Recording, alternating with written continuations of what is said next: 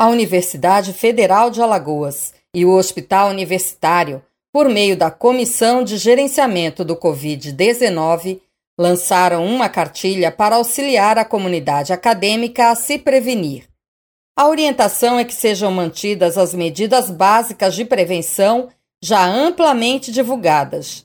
Lavar e higienizar as mãos, principalmente antes de consumir algum alimento e após tossir ou espirrar. Nesses casos de tosse e espirro, a pessoa deve utilizar lenço descartável para a higiene e jogar fora após o uso. Não tendo lenço descartável, deve-se cobrir nariz e boca com o braço na altura do cotovelo, lavar as mãos a cada duas horas e principalmente após passar por locais ou equipamentos de uso público. Evitar tocar nas mucosas dos olhos, do nariz e da boca.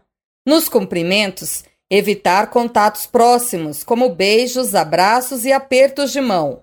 Não compartilhar objetos de uso pessoal, como talheres, pratos, copos, garrafas e aparelhos eletrônicos.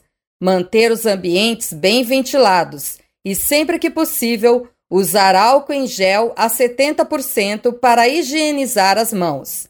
Mais informações no site ufal.br. Lenilda Luna para a Rádio FAO.